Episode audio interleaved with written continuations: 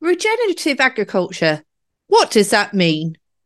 In this episode, I chat to Jake Freestone, farm manager at Overbury Estate, who gives an incredible illustration of how regenerative agriculture happens in practice, focusing on soil health, managing the environment, as well as producing food. Tune in if you want more.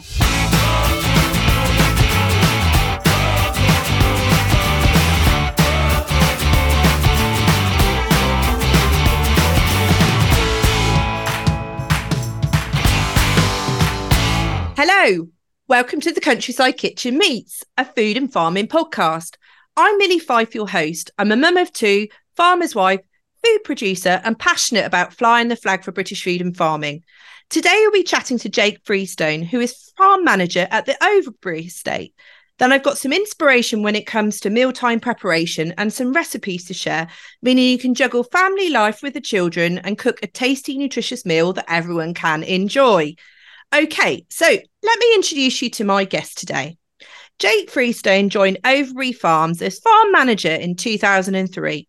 Situated on the Gloucestershire Worcestershire border, the estate has an array of different concerns from cereal crops, sheep, conservation farming, and numerous business enterprise that Jake oversees with support from a small team over at the estate. In 2013, Jake undertook a Nuffield Farm Scholarship Breaking the Wheat Yield in the UK is what it was entitled. The result of this study changed the farming system at Overbury, switching to a regenerative agricultural system, putting the soil at the centre of how the estate now farms. And this involves direct drilling of all crops, covering the fields with living plants and roots at all times, growing a more diverse range of crops and rotating the sheep around the farm. Now, in 2021, Jake was awarded the Farmers Weekly Environmental Champion and the British Farming Awards Arable Innovator of the Year. And there are some new accolades to add to the mantelpiece. Jake has recently won the Caroline Drummond Award, and part of a cluster farm, he won the BBC Food and Farming Award. Possibly the most decorated farmer I know. He must be doing something right. So, without further ado, let's bring Jake on. Hi, Jake. Are you all right? Hi, Milly. I'm very well. Thank you. Great to see you. Yeah, thank you so much for your time. You've been very busy recently with with I keep bumping into you at all these awards and uh, uh, farming events and things. You're you're obviously doing something right. It's it's a busy time of year actually for farming. Um, you know, there's a lot to be learned through the kind of the off season, I suppose, when we're not out in the fields. It's too wet. It's been a pretty wet old winter this year. Mm. Um, but actually, con- conferences and new things to learn, new people to meet, actually, uh, is really, really important. So um, it's, a, it's a good excuse to catch up with friends. Um, socializing is important. It's quite a quite a um, you know a, an occupation farming that you can be on your own for quite a long period of time. Uh, whether you're in a tractor or walking fields, uh, and actually that social engagement is something that's really important. Farmers farmers learn from each other um, yeah. really well. So it's it's important to keep that going, really. Yeah, absolutely. No, you're you're completely right. I mean, isolation is and loneliness in, in farming is is a, is a big thing, and the, we're we're fortunate that we do have a number of organisations that support us. But but actually, that's a really key message early on. Actually, that it is important to get off the farm, go and see what other people are doing, and you know, just just have fun. Oh yeah, totally. Uh, get, getting off the farm is important, and spending time with with family and friends away in different businesses actually as well, because you can you can learn things from. Um, you know, it's one of the things that I learned a lot in my Nuffield Farming Scholarship was it's not just looking at farms for inspiration and new ideas. Mm. There are other businesses out there that farmers can learn from, and unless you're prepared to go out there and uh, engage with these people, um, there's a lot of information out there that we're we're really missing out on as an industry. Yeah, yeah. Uh, so it's it's hugely important. Yeah, definitely. No, and I mean, I I went on the uh, Windsor Leadership course, and uh, exactly that. I found that you know we're, we're very good at talking to our own industry, but looking at other industries and learning from them. Uh, there is so many things that you can then implement in your own business, but also you've then got a sounding board from a completely different industry. Oh, how do you tackle that? What when you've got this problem? How do you, you know? And it, it and, and, also at the end of the day, there there are consumers, so sometimes you can ask them things in a in a different way because we've all got a common ground, haven't we? That we all have to eat. We have, yeah. The food we eat is so important, and and you're right. Talking to customers, um, we do a very small uh, village street market once a year uh, where I sell lamb that we've produced on the farm. There's some apple juice and there's some honey as well. And uh, that engagement with people actually repeat customers year mm. on year, which is amazing. They always come back saying, "Oh, it's the best lamb we've ever tasted." You know, mm. when can we get some more? It's that's a really positive thing. You can tell them the, the story about how it's grown, um, the life it's had up on the hill, grazing sort of cover crops, permanent pasture.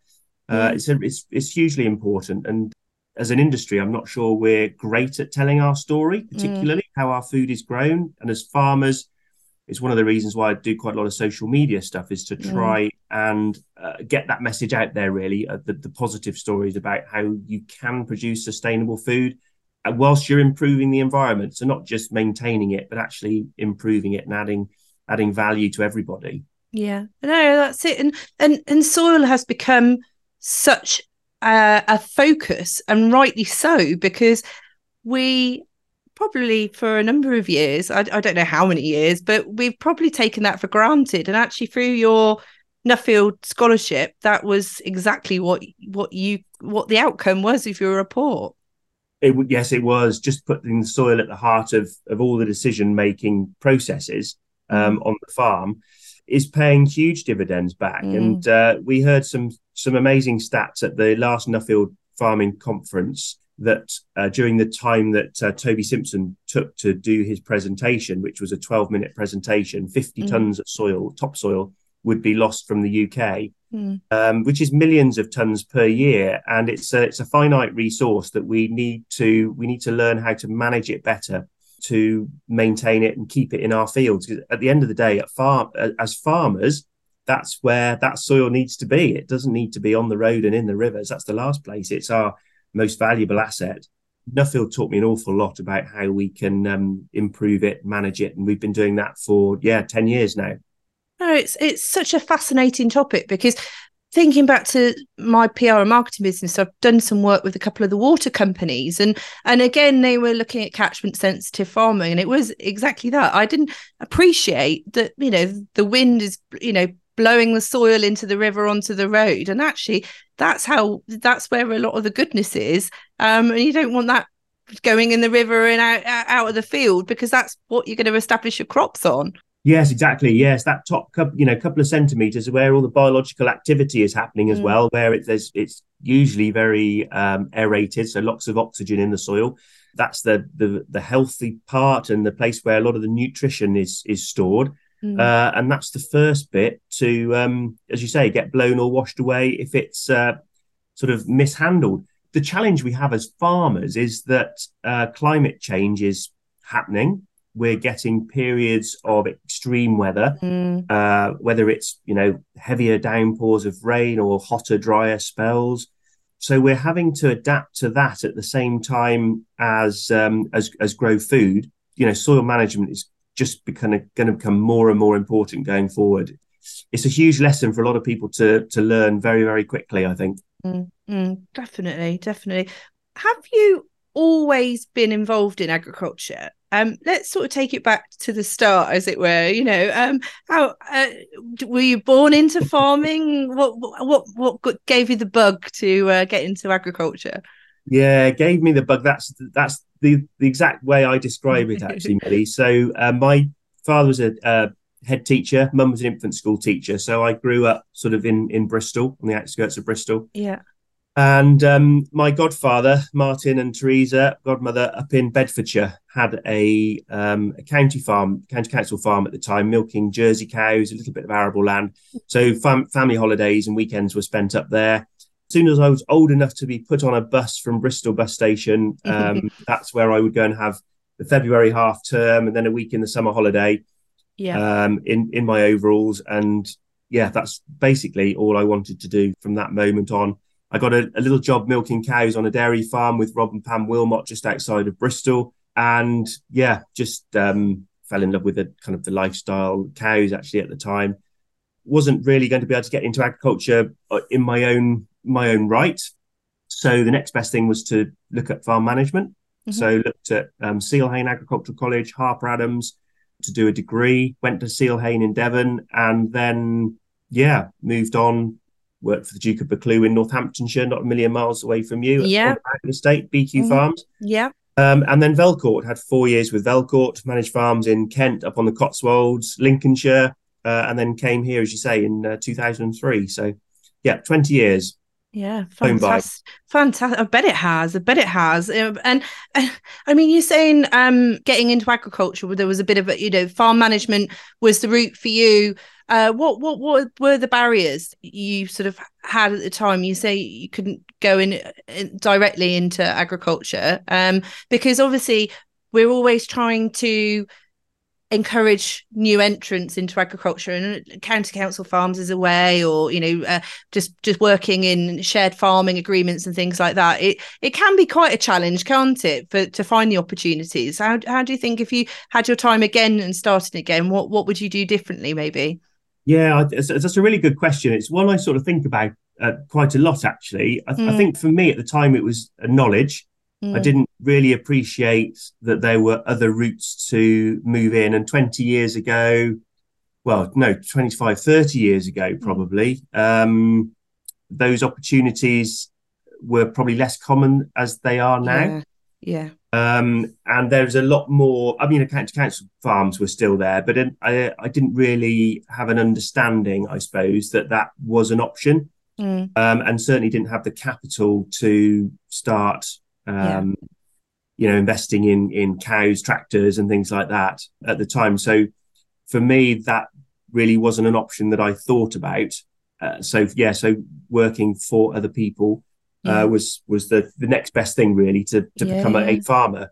Yeah, absolutely. And uh, you've been there quite a long time now. Um, and tell us what your average day looks like because there must be so many different things going on on an average day. I, mean, I know from work again working with other estates, no two days are ever the same, and there's always so much going on. There, there is. There's a lot going on. I've got got a really great team of people here on the farm actually that uh, enable me to do other things um, in, in some of the sort of education and communi- communication world. But meet the guys on the farm half seven in the morning, um, and that's where we sort of work out a, a rough plan of campaign usually hit hit the office for some emails um, try to you know clear some of those down if, if we can before breakfast. Crop walking in the in the morning or meetings you know there are there's quite a lot of things it, that fill the diary. And then sort of in the afternoon double check up see how everybody's getting on lots of organizing planning. The moment we're looking at sort of sustainable farming incentives. Yeah we're just going into the springtime, so lots of planning for fertilizer, cropping. Yeah. Um, we've had a bit of a challenging winter, so kind of we're on about plan F or G or H, I think, at the moment on on cropping in some fields. And then sort of some wider industry uh, bits and pieces as well. So I was chairman of Worcestershire National Farmers Union. Yeah. Did a two year stint on that. Been on the crops board um, as well. Which if if people are interested in in looking in a bit more detail at things that are affecting the industry. Actually, there's some really great training that NFU can organise. Uh, yeah. It's a good organisation to get involved with. Yeah, and then um, try and find a bit of time for some of the things that interest me on the farm as well. So we do every other Friday afternoon. Um, I do farmer time with a school yeah. in Lincolnshire, which is half an hour of um, of a Teams call with uh, with my year sevens over there, and that's actually it's a really positive way to finish the week. Actually, depending on what's happening on the farm, that's where the video conference will take place. So yeah. Uh, it's been in the lambing sheds, been on the tractors, drilling, looking at some stewardship, some hedgerows, watercourses, um, all those sorts of things. And it's um, yeah, it's a it's a great little experience. Actually, I couldn't recommend that enough to people. Actually, oh, it's amazing initiative actually, and and just to sort of go into that a little bit more detail. I mean, obviously, you're like basically like live feed into the classroom talking about what it is you're doing that day you must get some really funny interesting questions from from all of those students I, yes i do it can it's quite challenging actually at times so it's um mm. yeah yeah Yeah, seven, seven year old, so year two, and um, sometimes the mobile signal can be a bit tricky. We Yeah. live in a rural rural area, so that's not always always great. But it is it's highly relevant to whatever they're doing. I would usually just uh, message the teacher beforehand just to say if there's any topics that are relevant that are being covered that week. Mm. Um, try and build that into the to the conversation at the time Yeah. and then the questions are, are hugely random. I think that's that's the exciting bit about dealing with seven year olds is to try and react uh, on on the spot to some very very random questions. But it's always great fun because that you you can just see they're all sitting down, they're all attentive, yeah. um, and and taking it all in. Especially livestock, they absolutely adore anything foal or cow or sheep related yeah. uh, sheepdogs especially it's one of my uh, most asked questions how many sheepdogs do we have yeah. and uh, and that's good and i also try to set them some challenges as well for the sort of the next next two weeks um Mm. some maths challenges usually working out how many seeds to plant and um how many lambs we might have from this group of sheep uh, uh, based on their scanning percentages Mm. those sorts of things. So agriculture is great to um, to to be able to fit around any part of the curriculum. Yeah. Um, and, and I think that's um, that's something that a lot of teachers probably don't always appreciate. Mm. So we did some biology the other day. One of the questions were, how can you tell if the lambs are boys or girls? Yeah. So you know, we had a conversation about that, and Yeah. um, you know, it, it just fits in everywhere. It's it's so rewarding. We we have the um my two children are at the local primary school and we have the the kids down and again you know they're just so energetic and in, interested in absolutely everything the questions that they they come out with and then and they remember it as well. When I now go to the school gates, they're like, oh, you know, how many lambs? How's that lamb doing? And you know they are you know they they kind of follow it through and uh, and it is so rewarding and whether or not it's coming in person or like on a on a Zoom call.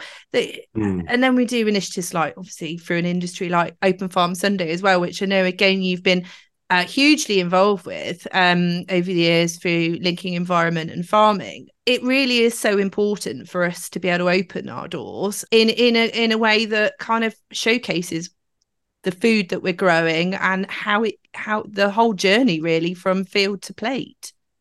Yes, I mean Open Farm Sunday is a great day. We we've hosted it most years. It's not our biggest farm event. We used to do an open day lambing when we lambed indoors, and we would Yeah. have eight nine hundred people up for a day around the lambing pens, which was Mm. which was amazing, if not very tiring experience. But it Yeah. gave everybody such a good feeling about you know animal welfare and UK meat production and things like that. Mm. Um, Open Farm Sunday uh, across the country, um, you know, quarter of a million people out on farms all on one day up to 400 farms all open it's all free Mm. um it's an incredible opportunity to to engage with our customers and i think we you know as i said earlier on i don't think the industry's been great at doing that it's Mm. getting better every you know every year we, we do get better and we do learn but yeah. it's that whole communication piece and and helping people understand the importance of the sort of purchases that they're making and the choices that Mm. they're making yeah it's something we all need to do better i think um, Yeah. you know i'm no exception in that we need to we need to keep flying that that union jack over our produce definitely. And you've just been recognised recently with the first ever Caroline Drummond Award. And, you know, both you and I um, had the privilege of working with Caroline, who sadly is no longer with us, but she was the, the founder of Leaf. And it, you probably find this as well that it would be lovely just to pick up the phone and speak to Caroline about there's, there's things that happen. Um, I know from obviously setting up No First Meals Busy Parents as a community interest company. I wish I had that dial in number that I could just because it can be quite a lonely business and and I'm sure when she was setting up Leaf it was people probably looked at her and thought she was an alien or you know what what is it what's this crazy woman doing sort of thing but actually now it's like oh you know this is amazing this is what our industry needs I don't know if you feel the same oh 100% yeah i mean Mm. she's she's missed daily by the industry and Mm, and never more so than now in Mm. terms of the challenges that we're facing she mm, was just really wise. She could see both sides of, of pretty much every argument. Um, Yeah. She's pretty bullish about her opinions, which is you know you need you need that as well. mm, Um, but the but the wisdom and and you're right. uh, You know, a conversation to Caroline about what you you know might be thinking about or projects or ideas. was always came away positive and with a degree of clarity in mm. your in your mm. mind. And the the industry in the country, I think, needs that sort of leadership at the moment. We are mm. in a, a really as, a, as an industry, we're in a very challenging place at the moment. Yeah. Red Tractor and how that sort of sits and um, its future. Yeah. The challenges within the environment, mm. the the water pollution, and um, you know the the Environment Agency, and you know just we we need desperate leadership really from within the industry. And Caroline delivered that in spades. So yeah, um, yeah it was a huge loss for everybody. Yeah, yeah. But um, we mustn't. Um, yeah, we've got to keep her work going, and that's yeah. yeah, that's part of one of my challenges to main, maintain that. Keep working with Leaf, who are going from strength to strength. 1991 they started. Yeah. Um, and, and they're really, you know, a really great crowd of of very passionate people that are working there now. So it's um, legacy is strong. So yeah, good. definitely. And working in conjunction with the environment plays such a huge part in the work that you do. In a nutshell, you know, why why is that so important? It, we do do a lot here for for the environment. I think I think for me personally, and I know Penelope, who's had the um, the estate in her family for eight. Penelope's the eighth generation, so just over three hundred years. The environment is is hugely important because we, we need to produce food, but we also need to appreciate where we are and the things around us at the same time. Mm. You know, and if it was just a barren, lifeless, soulless, no birds, uh, few insects, mm. you kind of wonder what the point of it all is, really. Yeah. Um, and the way we've adapted the farming system, we are uh, creating more more habitat within the fields, and I think that's important so mm. that we're growing food and providing habitat and insect food or across the whole farm. So not just around the edges, in the hedgerows, in the bits that are set aside for, for wildlife, but but across the farm. Yeah. And um, you know, working with some really great people uh, like Paul at the West Midland Bird Ringers, mm. who's regularly out here um, ringing, weighing, identifying, sexing, and then releasing uh, farmland birds. And just looking at the the diversity of species that we have and the mm. numbers that he's ringing now is is just really really positive. So you know you get an enormous sense of self kind of self satisfaction i suppose mm. That we're able to farmers are uniquely placed to be able to deliver these environmental benefits. Yeah. Um, there's not many other careers that give you that sort of opportunity and and to be able to do that to be able to do that is is a huge sense of responsibility but it's also um, you know it comes with its challenges. Yeah. But it's something that we have to maintain and and improve really. Yeah, absolutely. And it is when you see, I don't know, um, some fox cubs or um, some really nice butterflies, or or just you just go for a walk and you think, oh, it's lovely. It, it's mm. but it's something that everyone can appreciate and enjoy and uh, it is you know it's why the countryside looks like it does um, because it is a, a managed landscape it is so rewarding like you say to have that that satisfaction yeah. that actually you'll play a small part in managing that area of uh, countryside because also it's sort of a, a, small plot in time isn't it you're only going to be there for so long and it's kind of preserving it for generations to come um so that's also yeah. important that that's hugely important actually. I mean, you, you hit the nail on the head there. So that's one of the first things when I when I started here with Penelope was like, right, we need to improve this and keep it sustainable for the next mm. 300 years. Mm. Um, you know, financially, environmentally, and the, the soil,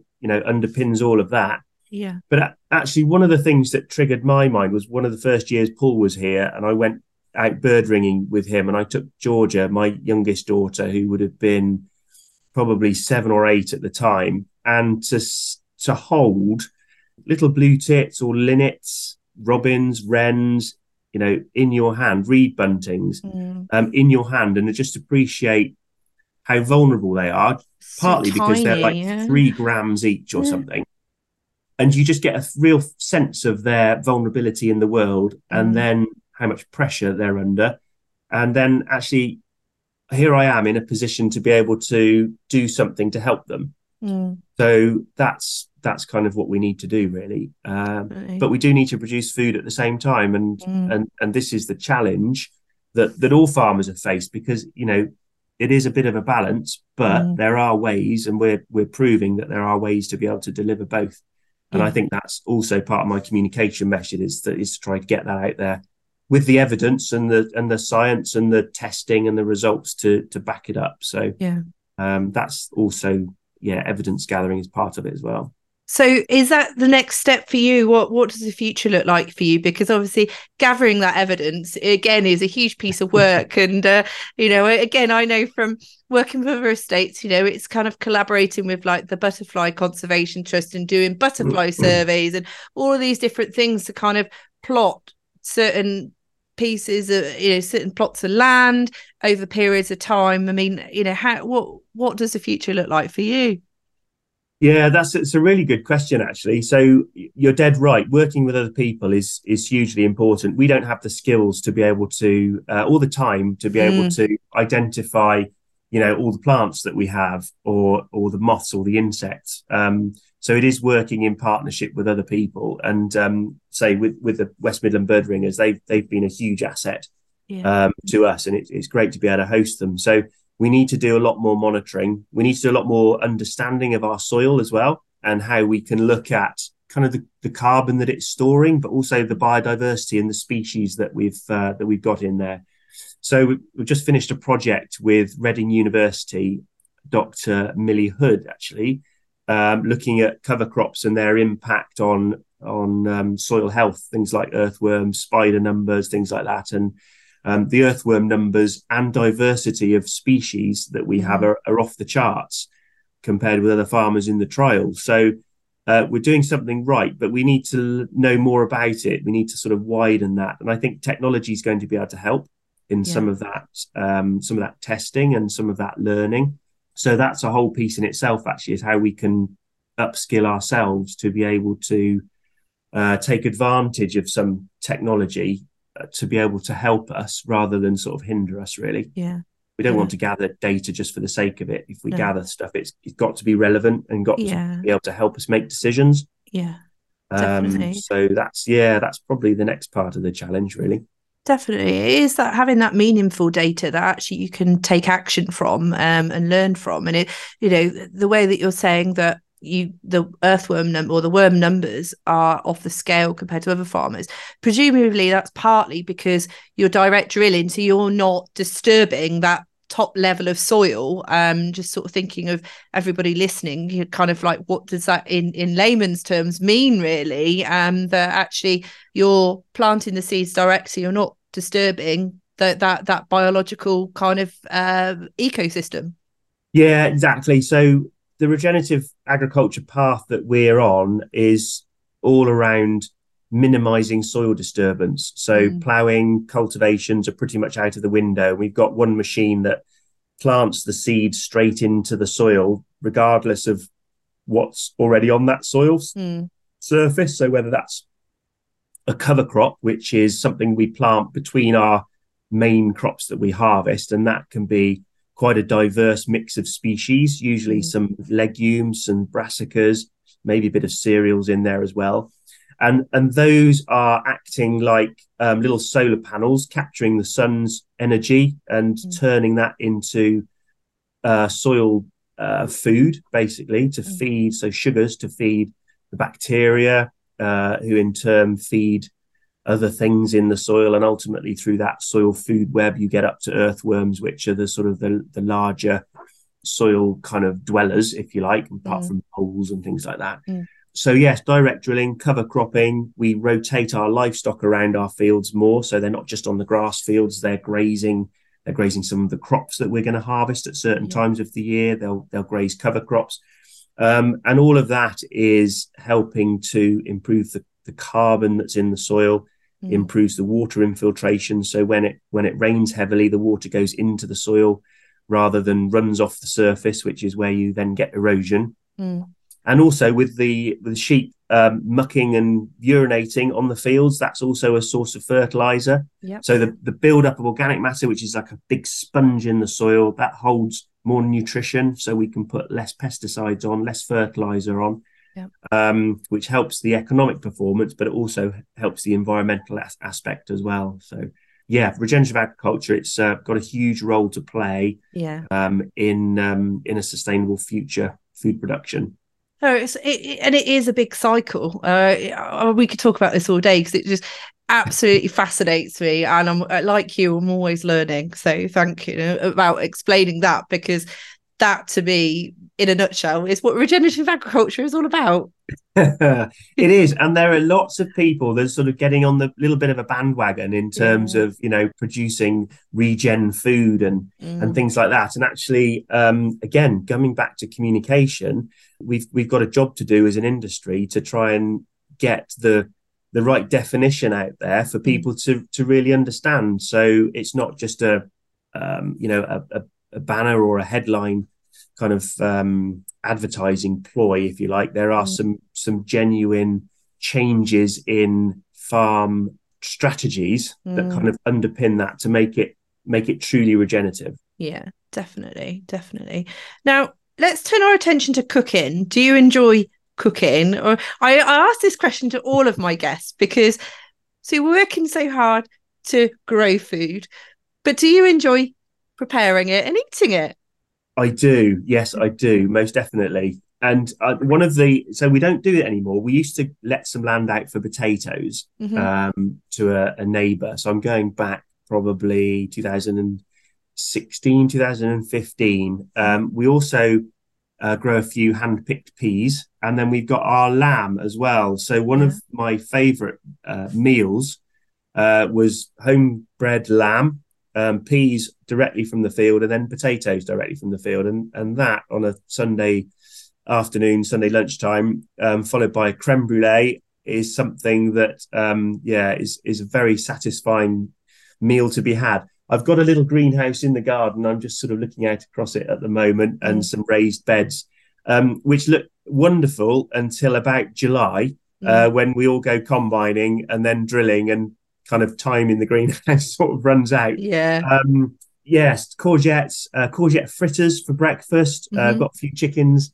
around as well, and um, that's actually a, a, really good way to to use up the abundance of courgettes that I think everyone has um, at certain times of the year that's one of my favorite breakfasts actually. Oh sounds amazing. I know what was saying about courgettes though because it's one of those plants that you just put in the ground and they just survive and then they just you just can't eat enough of them and then you feel like you're eating it all year round. I mean by the end of the year i end up giving some to my pigs because i'm just like i can't i'm just fed up of eating it all. I mean or i do i do volunteer with a food larder so i do give some to them as well. But uh it it is one of those crops that you can neglect and actually they still seem to survive which is it, yes it's it's an amazing crop. And actually tim who drives the combine here on the farm he's a champion cucumber grower. Oh, so um, he comes in at certain times of the summer with armfuls of cucumbers to to give round to everybody in the office or you know the guys on the farm.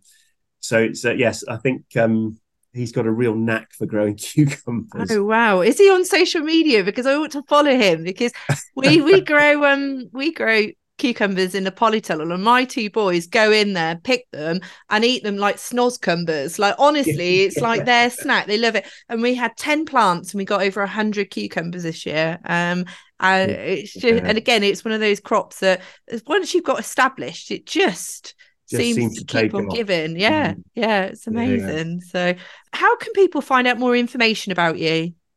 So on social media, I do quite a lot. Um, if you Google at number one farmer Jake, there's a lot of things on Twitter and a lot of things yep. actually on YouTube. A um, little bit of Instagram stuff as well, and just exploring with TikTok, trying to look at you know the latest media channel, if you like, to yeah. uh, to get that communication story out there about about our farm and our food and our wildlife, really. Definitely. Well, I'll put the links in the show notes as well, so everyone can find those if uh, they're not Thanks, already scrolling now and, and searching for you. Um, but now we are going to share a few ideas that you can try at home too. It's a real simple one this time, and I am using three ingredients that are most certainly grown and produced in the UK eggs, milk, and plain flour to make a batter mixture for Yorkshire puddings, or it can be used for a pancake mix too. I have to say that I don't tend to measure the, the ingredients out, but I'll put a link in the recipe uh, in the show notes when I've worked out how much I actually use. I generally use three eggs, freshly laid, of course, whole milk, probably quarter of a pint, plain flour, probably about 100 grams or so, and then whisk until there's no lumps. And you can prepare this in advance and keep in the fridge until you need it. My kids always get involved with this. It is a bit messy, but hey, they're learning at the same time. And then when you're ready to make your Yorkshires, the tray needs to be oiled and really, really hot for the Yorkshires to work. Mine need um, about 30 minutes to cook because I have an Everhot oven. But if you've got a fan oven, it'll probably take slightly less. Now, in season right now, February time, cauliflower, kale, leeks, Brussels sprouts, spring greens, and then looking at meat, beef, chicken, pork is available all year round. And probably this time of year, you'll still be able to get hold of some game like venison or pheasant. And I'll share a link um, to the No Fuss Meals for Busy Parents uh, February page because there's lots of recipes there using those seasonal ingredients. But why do I mention this about what's in season? To me, I feel it's really important, but actually, it's about lowering food miles and the energy needed to get it to us. It's avoiding paying a premium for food that has had to travel from across the globe. It, like we've been discussing earlier in our conversation, reducing our carbon footprint. It's fresher and nutritious, and also, also it's supporting our British producers and the local economy. Okay, that's all we've got time for today. Don't forget to tune into the next episode of the Countryside Kitchen Meets, which is on the first of each month. And you can subscribe on all major podcast streaming platforms and get in touch. Would you like to be on a future episode? Drop me a line um, and share some recipes. You can either email me hello at millyfyfe.com or send me a voice note on WhatsApp. And you may have also noticed that No Fuss Meals are busy parents. Now that it's become a community interest company, I have revamped our website. And so it is now very much more user friendly. So on there, there are recipe ideas, there are seasonal ingredients, and there is a spotlight on UK farmers and food producers. So have a look and see what you think. There's also all of the podcast episodes there. There's over 30 to choose from.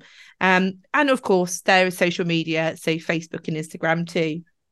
Thank you so much for joining me today, Jake. It's been brilliant to chat to you and to find out more about what your day to day work on Over Overbury Estates comprises of. I hope you've enjoyed the experience.